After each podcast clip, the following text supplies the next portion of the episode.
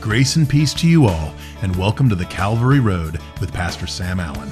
They they begin to spread their clothes on the road. They cut down branches, we read in verse eight, and trees, and spread them on the road, or branches from the trees, spreading them on the road. By the way, not only was this day significant then, it remains significant now. We celebrate this event every single year. We call it Palm Sunday.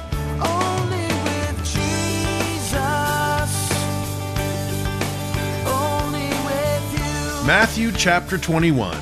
It's time to look at our Lord's triumphal entry into Jerusalem, riding on the back of a donkey. Now, while the worship was short-lived, as Jesus was only a week away from the cross, this event is one of the many things Jesus did to fulfill Scripture so we would know who he truly is, the Messiah, the Son of the living God. Matthew's Gospel, chapter twenty-one. We're looking at the first twenty-two verses. The title of our message, The Savior Worshipped. For many, it seemed like just any other ordinary day. Mothers cooked breakfast and washed dishes while children played in the streets. Roman soldiers, well, they occupied their post while Jewish merchants set up shop and began to barter with the multitudes of people arriving daily in Jerusalem to celebrate the feast of Passover. Yet this was anything but an ordinary day. It was a most extraordinary day, for on this day, our Lord and Savior would enter into Jerusalem, fulfilling prophecies from the Old Testament. He would enter into Jerusalem, receiving worship from people, something that had happened occasionally, privately, but reservedly, and now openly and publicly, he is allowing himself to be worshipped, to be acknowledged, really, as the Son of God and the Savior of the world. And so we find, first of all, that, well, Matthew wants us to know that what was taking place, what was going down, was in fact a fulfillment of prophecy. We read, they drew near to Jerusalem and came to Bethphage at the Mount of Olives. And Jesus sent two disciples, saying to them, "Go into the village opposite you, and immediately you will find a donkey tied and a colt with her. Loose them and bring them to me. And if anyone says anything to you, you shall say, 'The Lord has need of them,' and immediately he will send them." All this was done that it might be fulfilled, which was spoken by the prophet, saying, "Tell the daughter of Zion, behold, your king is coming to you, lowly, and sitting on a donkey, the colt, the foal of a donkey." So the disciples went and did as Jesus commanded them. They brought the donkey and the colt, and laid their clothes on them, and set him on them.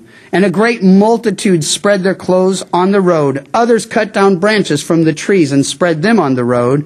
And the multitudes who went before and those who followed cried out, saying, "Hosanna to the Son of David. Blessed is he who comes in the name of the Lord. Hosanna in the highest." And when he'd come into Jerusalem, all the city was moved, saying, "Who is this?" So the multitude said, "This is Jesus, the prophet from Nazareth of Galilee."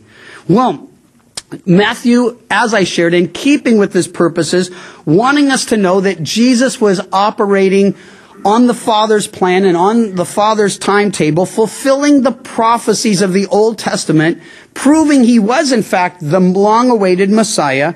Well, he comes fulfilling Zechariah nine nine. "Behold, your king is coming to you, lowly and riding upon a donkey."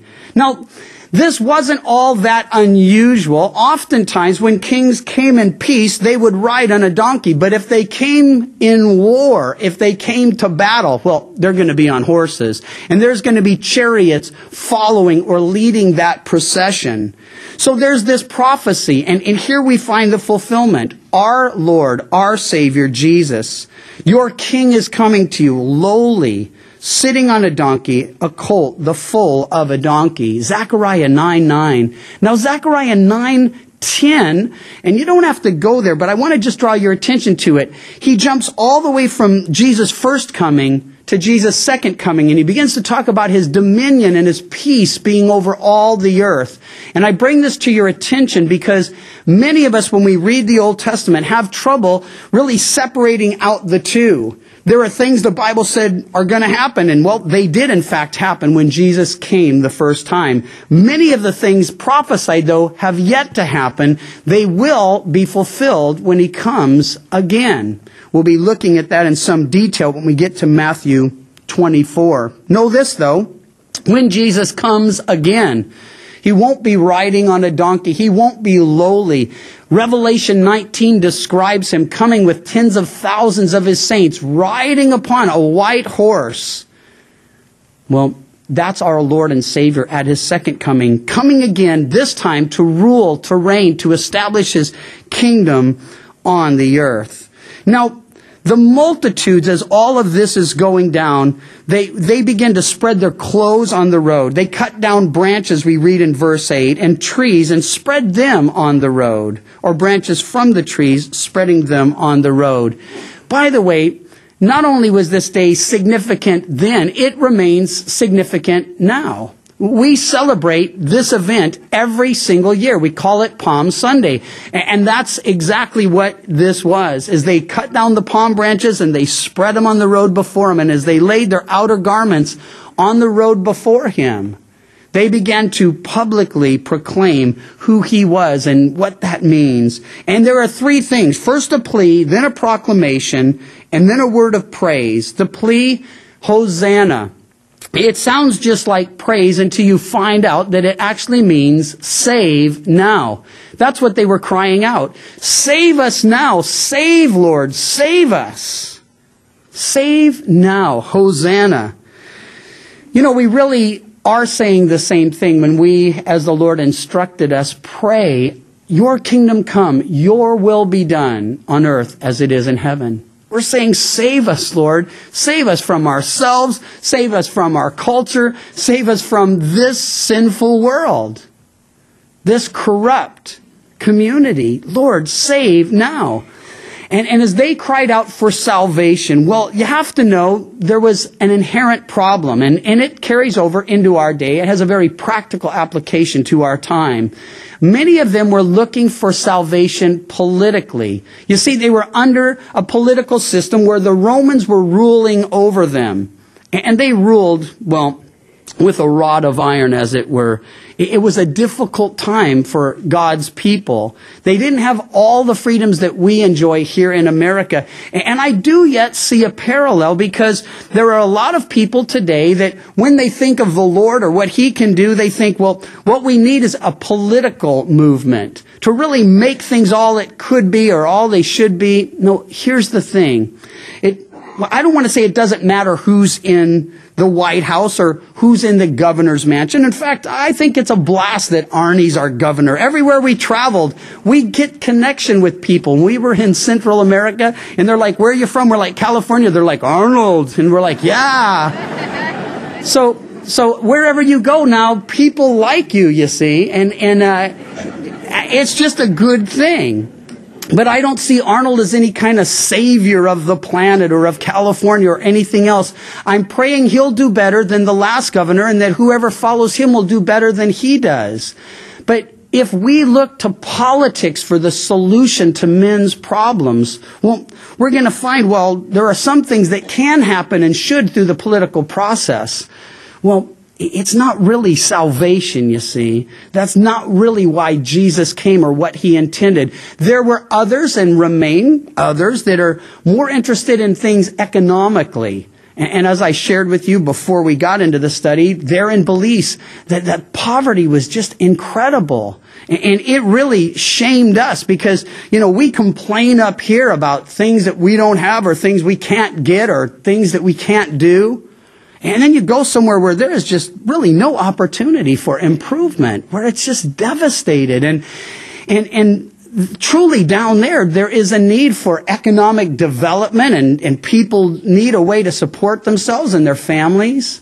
But, you know, when Jesus first came, there were lots and lots of poor people in Jerusalem and in the surrounding regions, and he didn't really set anything up to deal with all those issues.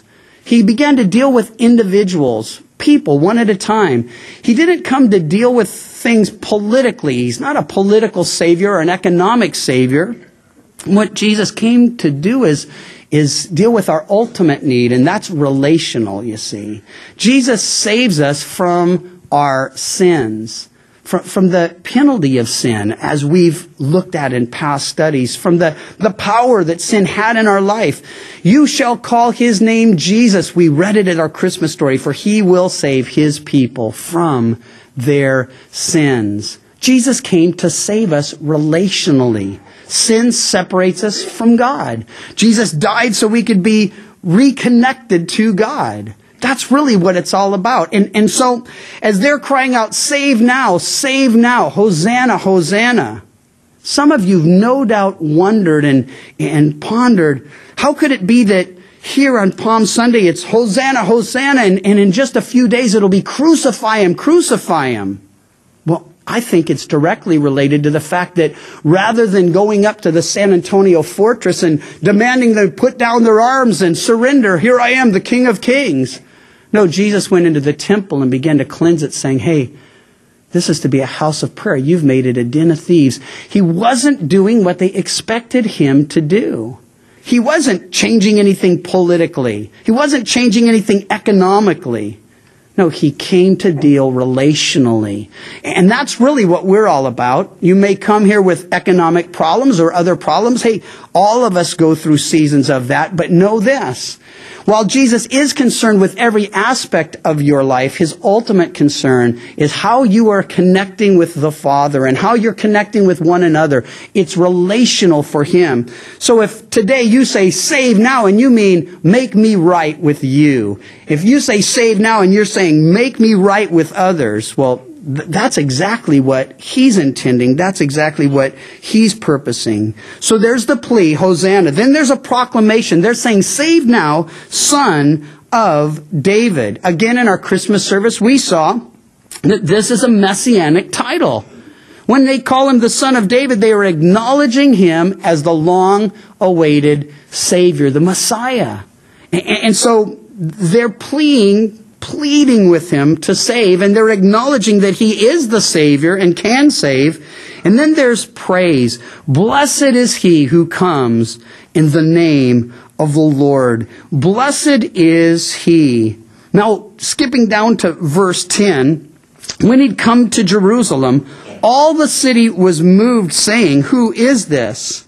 And you know, whenever Jesus is actually being preached or shared, or when he's present, and by the way, where two or three are gathered together in his name, there he is in the midst. He's present here. And whenever he's being worshiped and publicly heralded, well, there will be a movement among the people. The word, it, well, it's a powerful one. It means to shake or to agitate or to tremble. The picture is the whole city was kind of trembling with either excitement, anticipation, anger, frustration. Well, what kind of people were there? The Roman soldiers, you've got to picture it. They're watching this whole procession, no doubt with some amusement. Here are a group of people acknowledging, here's our king, here's the Savior, here's the Son of David. And what do they see? They see Jesus riding a donkey, a bunch of people laying their cloaks down and, and putting the palm branches, and they're thinking, hey, here's a king we got to worry about, right? Here's a king, this is great, this is funny. They may have been quaking, but they weren't quaking or shaking for fear. It would have been for, well, amusement's sake. But not everyone was amused at what was taking place. The spiritual leaders were enraged, and we'll see that here in a moment. Why? Well, they see that Jesus is allowing himself to be publicly worshipped. And if you read through the other gospel accounts, at one point they say, tell him to stop, tell him to stop. And Jesus says, hey, if they stopped, the stones themselves would cry out. And I've often thought how wonderful it would have been if a dead silence all of a sudden, and the stones began to just, Hosanna, Hosanna. Such a thing could happen, such a thing. Well, Jesus said it would have to happen. Hmm. Excuse me, little throat coat. It's for your benefit. Um, ooh, it tastes good, though. Something bad in there. Um... so so that the Roman soldiers amused, the, the spiritual leaders enraged, but get this, the worshipers curious and questioning as they begin to say, who is this? What's this all about? What's going on? Who is he?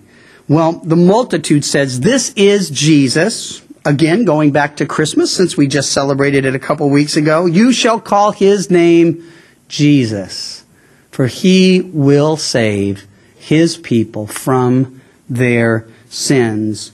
Then he says, the prophet from Nazareth of Galilee. That word "the" is incredibly important. It's not a prophet. It's not just saying, hey, he's another of many, or, or one following in the footsteps of others. No, it was prophesied that one like Moses would arise to deliver the people from bondage. It's interesting if you see the pieces of the puzzle coming together. Moses, the deliverer of the Old Testament. It all happens through the Passover, which these people have come to Jerusalem to celebrate. Here's Jesus, the prophet, promised one like unto Moses, who would deliver his people, who would bring them out of bondage, not the Roman oppression, but their own oppression. The bondage of sin and its nature and, and all that it brings into our lives and the devastation we experience as a result. So the multitudes ask, who is it? Who is he? And the multitudes who knew responded, Jesus the prophet from Nazareth of Galilee. Now, Jesus heads directly to the temple, and for some, this would be a déjà vu. You see, at the beginning of his ministry, Jesus had gone into the temple and cleansed it. Now, three years later, he does the very same thing. And before we look at it, let me share with you that there is a very practical application for me personally, and I believe for each and every one of you personally. When I first came to the Lord, there were so many things that had to change. And I was kind of oblivious. I truly was. I mean, I knew that immorality was wrong and that would have to go. I knew that lying or stealing or, you know, I the, the basic sins, you know. But there were some things I just didn't see as sin. So much so that one day I stood with my very best friend in a line, like some of you stand after the service. You want to just say hi to me or ask how things are going, or maybe you have a prayer request. And, and I was in a line, my pastor, Chuck Smith, rather long line, rather large church. And when we got up there, I said, hey, I'm a young Christian. This is my buddy Leo. We're, we're, you know, just starting to get involved here. And we've just come to the Lord recently. And people are telling us we can't smoke pot and be Christians. Is that true? No. You got to know I'm a bit naive at that point, right? Because how dumb do you have to be to think, you know, smoking pot and being a Christian, well, those go hand in hand. Those work out fine. No, that you got to know that's a problem. But see, I lived in this little bubble where almost everyone I knew got stoned. That's the absolute truth. I thought there were a few freaks out there, probably, you know, geeks and nerds that didn't get stoned. And, and uh, you know, most people were getting loaded. Now, the bottom line is the majority of people don't get stoned, never did get stoned, and were much smarter than me who was getting stoned. But, but I bring this to your attention only to say that there were lots of things in those first weeks and months of being a Christian where Jesus just said, it's time to clean house. That stuff's got to go. That can't be. Can't do that anymore. Can't do this. And, and I got to be honest with you, I was never really bummed out by it. Because I, I sensed from the very beginning that everything Jesus wanted from me, he had something better for me. And it's really turned out that way. There's not one thing I ever turned from in order to please him that I've regretted. And it won't be any different for you. But here's my point. If you're a brand new baby Christian here, young in the Lord, lots of changes taking place. By the way, you are, the Bible says, individually and then we corporately, the temple of the Holy Spirit. We don't have a tabernacle as they did in the wilderness. We don't have a temple as they did in Jesus' day. We are the temple of the Holy Spirit. So when he cleans house in the beginning, that's good news. And he's doing it because, well, there are some things that need to happen in your life, that need to happen in my life that will never happen if those other things continue to happen. Does that make sense? So, so what he does is early on in the ministry, he cleans house. Now, three years later, here he is cleaning house again. And it's interesting that the very things he had cleansed and dealt with and rebuked in the beginning, well, they've crept back in. Fortunately, not for me personally, and hopefully not for you either. But, but if you find that, well, maybe you are a little backslidden. I don't know if there's really such a thing as that. It's like a little pregnant. You are or you aren't. But the, the bottom line is, if you realize that you're not in the place you once were with the Lord, you're not experiencing the same peace or the same joy, you're not experiencing the, the same love for Him and passion for Him, well, then that is a backslidden state. And see, because we may not be doing the big things that everybody knows are wrong, that even the heathen and the pagan knows are wrong, even though that may not be happening, that doesn't mean that we can't subtly slide away, drift away. The book of Hebrews talks about this sort of imperceivable drifting away as we spend less time with the Lord, less time in the Word, less time in prayer. And it's not just dedicating ourselves to more reading and more praying and more pursuing of the Lord. No, it's it's a whole different thing. It's just saying, Lord, I don't want anything to creep back into my life that would hinder me or keep me from you. I want to be as close to you as possible, as fruitful for you as possible, as faithful to you as possible. Well, what happens is he enters in. Verse twelve says, he went into the temple of God, drove out all who bought and sold in the temple, overturned the tables of the money changers and the seats of those who sold doves. And he said, it is written, my house shall be called a house of prayer, but you've made it a den of thieves. And the blind and the lame came to him in the temple, and he healed them. But when the chief priests and scribes saw the wonderful things that he did, and the children crying out in the temple and saying, Hosanna to the Son of David, they were indignant and said to him, do you hear what these are saying? And Jesus said to them, yes, have you never read? Out of the mouth of babes and nursing infants you have perfected praise. Then he left them and went out of the city to Bethany, and he lodged there.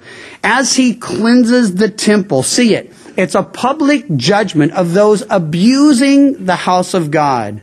A public judgment on those abusing the people of God. Now, people had traveled from all over to celebrate this feast. If you were traveling a great distance, you knew you needed a sacrifice. Bringing a sacrifice with you is difficult. So many brought money. They sold a lamb at home. They brought their money, and, and they would buy a Passover lamb. The problem was there was an exorbitant exchange rate in order to trade your money for the money that was acceptable or could be used in the purchase of the animals. Those who lived close enough to bring a lamb, well, that lamb would be closely inspected. And it was common to find a flaw and say, well, this won't do. It needs to be a perfect sacrifice. And I'm thinking that this is kind of how the scene would go. The guy would inspect the lamb and say, no, this is never going to do. But I'll tell you what, I can give you a great deal on this little baby right here, and I'll take yours as a trade-in, and uh, everything will work out wonderful. So they were ripping off the people and forcing them to buy lambs. Well, and then what are they going to do with your lamb? I'm thinking the next guy that comes, his lamb's not going to be acceptable, but all of a sudden your lamb is. And so it's just this continual taking advantage of the people of God. Now, there's so many ways that happens today, but I don't really want to go down that road because it will divert us from really where the Lord would have our attention be today. What I do want to share is that he said, my house, this house, my Father's house, it's to be a house of prayer, but you've made it a den of thieves. And so God calls us to absolute integrity and absolute honesty in every possible area of our life. And so it's easy for me to, to assess, am I always doing what I should do? Am I always faithful in all things? Am I always, well, no, none of us are always. And so it's easy for me then to say, Lord, forgive me and cleanse me, knowing that if I confess my sin, he's faithful and just to forgive me and cleanse me of all unrighteousness. And that's true for you as well. In Exodus chapter twenty, verse five, we read that God is a jealous God. Now, this can sometimes be a confusing scripture for us due to the way that we use that word jealous. But our Lord is not jealous of us, he is jealous for us. And the image of Jesus cleansing the temple is a great picture of how the Lord feels about those who would take advantage of his children. This should be a comforting picture for all of us. The Calvary Road is a ministry of Calvary Chapel Chico, and you can visit our website, c c chico dot com, or download the C C Chico app to contact us and listen to other studies from Pastor Sam. You can also listen to The Calvary Road as a daily podcast by visiting the calvary road dot com. We'd love to hear from you, and until next time, may you find grace and peace as your journey takes you down the Calvary Road. And your grace.